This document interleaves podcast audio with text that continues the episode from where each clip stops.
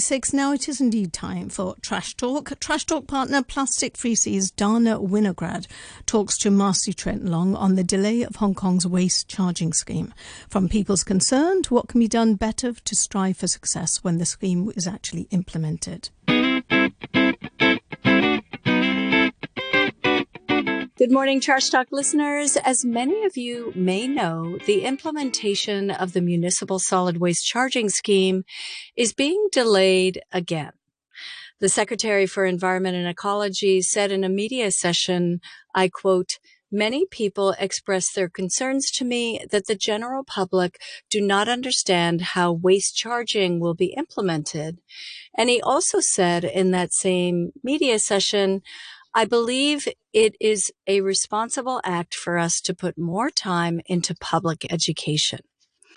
Well, it's a little bit disappointing news for us Trash Talk listeners for sure. So I thought I'd invite our partner on the show, Dana Winograd of Plastic Free Seas today to shed more light on what this means for household waste going forward. Welcome to the show, Dana. Oh, thanks for having me again. Always a pleasure. Well, you know what, Dana? It's been 20 years. So what's another six months? I mean, really. yeah, you say that, but it is, like you said, it's very disappointing. But if they're going to make it work better with another six months, then let's let's, let's wait let for it. it. Right, wait Yeah. for it. so the government's concerned that many people just don't really understand how the waste charging scheme works. So I thought let's let's just start with that.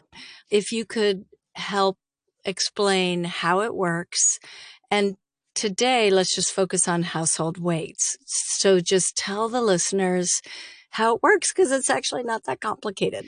Exactly. I think people are more afraid of the unknown and they're thinking, they're overthinking it. They're thinking that it's a lot more complicated than it really is. All you have to do is buy a bag and you have your choice of bags, sizes at different prices. And you have uh, so many places where you can buy your bags from, from the grocery store to 7 Eleven or Circle K. You can buy them online. There's so many retailers that will have them.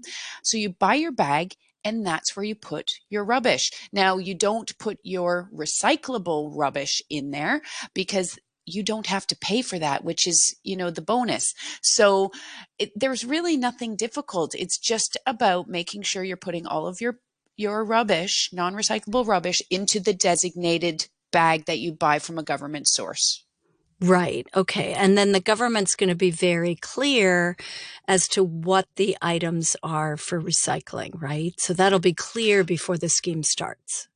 Well, that's the that's a bit of a challenge because it is clear already if you go to the community green stations or you go online to the right page on their government website, it is quite clear as to what you should be recycling, yet people still seem to be struggling. But that's the beauty of the community green stores is that there's somebody there to help you to recycle and I do recommend that everybody goes find your your closest uh, store or pop up because you can recycle a lot more there than you can potentially in your own residential building particularly with plastics plastic bottles are a commonly recycled item in a res- residential building but the other plastics aren't always accepted. So if you go to your community green store, you'll find out exactly what you can and cannot recycle. And that's where you'll also recycle your um, energy saving light bulbs, your rechargeable batteries, your waste electronics. So it really is a very handy place. And I just read in the news that the government is working with the, that GREEN@COMMUNITY funded collection points to increase them and make them, you know, have more staff, have more spots, because that's what we need. We need access to the recycling uh, much more so than we have at the moment. Oh, that's great. And you can also go to your green recycling center probably when you bring your recycling to ask them which ones you can use and recycle in the waste charging scheme, right? They should know.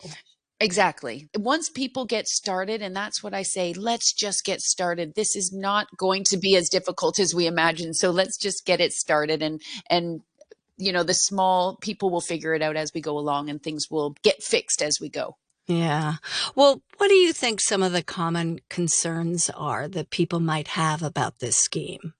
Well, the biggest concern is that not everybody will do it and how are they going to how is how is the government going to know who's not complying but i say you know somebody else not doing it does not impact on how you do it and the more people that do it it's like it's a little bit of public i wouldn't call it public pressure but you know if if all your neighbors are doing it properly you're more likely going to do it as well. So this fear of how how are we going to know who's not following this properly? Don't worry about that. That's not your problem. You just need to do it properly. You need to show your family members how to do it. You need to show them that you are doing it. Um, we as a, an educator plastic free seas will be are going into schools all the time and we've added you know a bit on waste charging so that the students also are hearing it from us and can take it home. But you know the biggest fear is of course not doing it properly but also dumping and that there will be not only will people not use designated bags but they'll dump in other locations to avoid having to do the the system properly. But i think the government with their they are instituting a new fine for not complying with this. It's a $1,500 fine to start with, but that won't start right away. They will have a, a grace period after implementation. That's going to help people think twice about dumping, I believe. I hope so. I mean, they do have large fixed penalties also for dumping e-waste, for instance, right? Correct. And and and I think they're kind of similar. So the the if you do it one time, it's fifteen hundred, but if you're a serial offender, I think in your dumping, then it's it can be 25 to 50K and even jail time. The goal isn't to scare people, though. I think the goal is to get people on board with it and to get everyone doing it. Exactly. So I hope they don't have to use a lot of stick, but you know, if they do, then they need to do it because that has been one of the one of the problems in the past that people have said, well, look, there's a there's a fine for this, but when was the last time somebody was fined for that?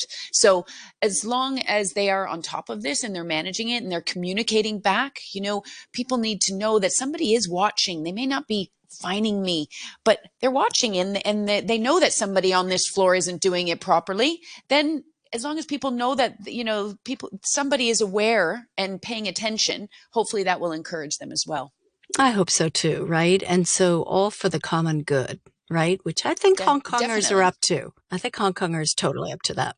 I do. And I, I, think enough people are concerned with waste from a hygiene point of view that they're not going to want people to not be doing the right thing on their own floor or around their in, in a village around their house with dumping and that sort of thing. So hopefully hopefully there will be that bit of like I say, it's not peer pressure, but it's just motivation. You know, your community motivation from the community. I'd like to say, yeah, exactly.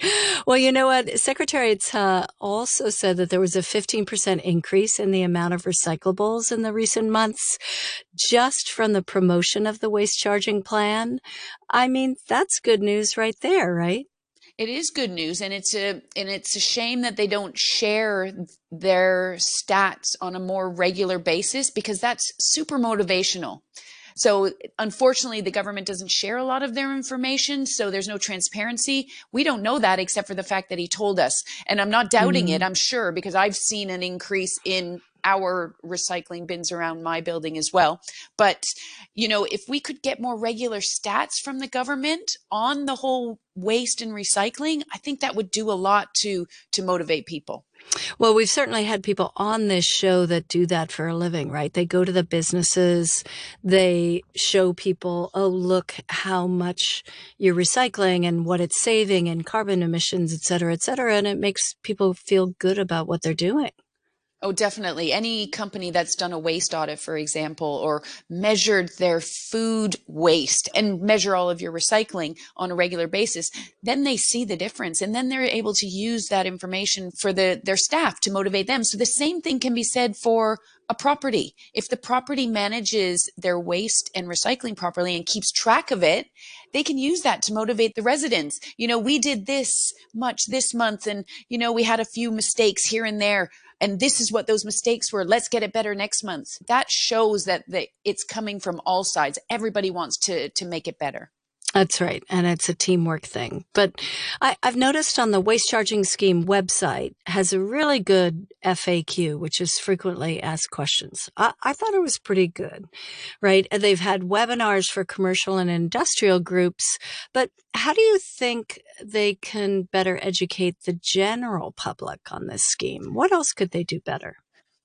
Well, that's that's really interesting because they say they've been doing it. We see posters, we see billboards, we see information. Yet I talk to so many people and they say, "Oh, I don't really know what to do." I no. I think they're doing a lot of the right thing. I think those people don't go to the website. Mm. People are hmm. used to being spoon fed information. They're, mm. you know, so it, at some point, the individual has to think, well, I don't get this. I'm going to do a little bit of research. Maybe I'm being too ambitious in my in my hopes for what, you know, individuals will do and I'm not saying that it's the individual that has to take responsibility, but you know, I've been onto the website, you've been onto the website. If people really have questions, there is a website to to refer to. Now, I do know that, for example, my property management company, probably on the encouragement from the government, had organized a um, a session and was planning a number uh, of uh, more oh, sessions great. to educate the residents. Now, unfortunately, as soon as the the delay was announced on Friday, we got an email saying it's canceled. which is crazy because it's happening. Either, you know, you can start now and just do more of them. But, you know, so I think that not that I'm, I want to say it's the, the responsibility of the property management companies, but the property management companies are on the ground. They're in the buildings. They have really a great opportunity to share the necessary information with their residents through posters in the buildings, um, through holding these meetings um, if they want them, webinars, that kind of thing. So I think we need, it needs to be from everyone. And what I love about these four months is if the government does as well as they're hoping to do by leading by example. So they're going to be implementing in their own buildings. So they'll be able to bring people in to say this is how it works and they're also going to be doing videos of you know this in action to share with various sectors so I oh, think oh, that's good. If done, yeah, if the time is taken um, properly over the next four months, there's opportunity to really, as I said, lead by example, bring people in, have fantastic, short, fun videos, and you know, find out what people aren't understanding. I heard from one guy the other day, he said, You know, I can't get my head around this. I don't really get it. No. I said, Well, what don't you get? and we talked about it, and he did get it. He just thought he didn't get it. He just wasn't he sure. He knew exactly what it was. So I think people are have concerns that maybe aren't necessary. Yeah, because there's a lot of chit chat on social media, and I agree with you. It's confusing. So, or it confuses me, even though, as you say, it's a pretty simple concept. Right. So. I think what people need to remember is stop, don't sweat the small stuff. Just know that we're going to get started. Worry about how you do it, and the rest will fall into place. But, you know, don't worry so much just familiarize yourself with the bag and the bag you need. You don't want to be buying bags that are too big and then you have to throw away a half empty bag because you want to get rid of your rubbish. So, you know, figure out the size of bag you need and then um, just get on with it. Yeah, that's right. And you know what? And remember, it'll be another six months before those fines kick in. You can make all the mistakes that you want at the beginning, right? It's just an education process. And I think, you know, getting that information out too is really important. So, yeah. And hey, I, well, I think also telling people, making sure people understand that this is not just a money making exercise for the government. We want to reduce waste. We want to recycle our resources. And the government is, has chosen this way to do it. And I think it makes sense. And if the public can come behind this, I think we'll make a really big difference here with our waste and our resource management.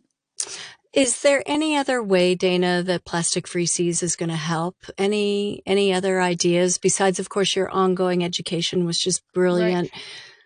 Yes, actually, I thank you for asking because we are going to be putting some template letters onto our website on the homepage, easy to find, where if you don't feel, say your building doesn't have recycling, I'll give you a template letter that you can just, you know, play with and give to your management company. If you're if they're only collecting say plastic bottles but you want them to collect all types of plastic that that's possible. So we can give you a template letter to do that. Um, if your property management company is is thinking about charging a flat fee and giving bags away that is the worst potential way of handling this because that goes against the polluter pays principle. But if they're thinking about that, I'll have a letter there for you to use to give to them to say, look, we don't think this is the right way and we disagree. So, you know, that's one way that Plastic Free Seas is going to help by, you know, helping you to communicate better with your property management company. Right. You as a resident. Exactly. And you guys have a wealth of information as well. So it's now, tell me your website again, Dana. Yeah, it's just www.plasticfreeseas.org. Okay, that's the key, the org. And Trash Talk listeners, you know, a lot of people are already recyclers, but, you know, if you're not, this is your time to start practicing anyway. You don't need the bag, right? Just a lot of buildings already have the recycling bins. Just start to separate. Why not? Let's get it started, huh? Let's get it started. Yeah. You can find all the Trash Talk episodes on iTunes and the RTHK on the Go app. Thanks to our partners, Plastic Free Seas. If you like what you hear, I also host the Sustainable Asia podcast on iTunes, Spotify, and YouTube for a more in depth look at sustainability issues here in Asia.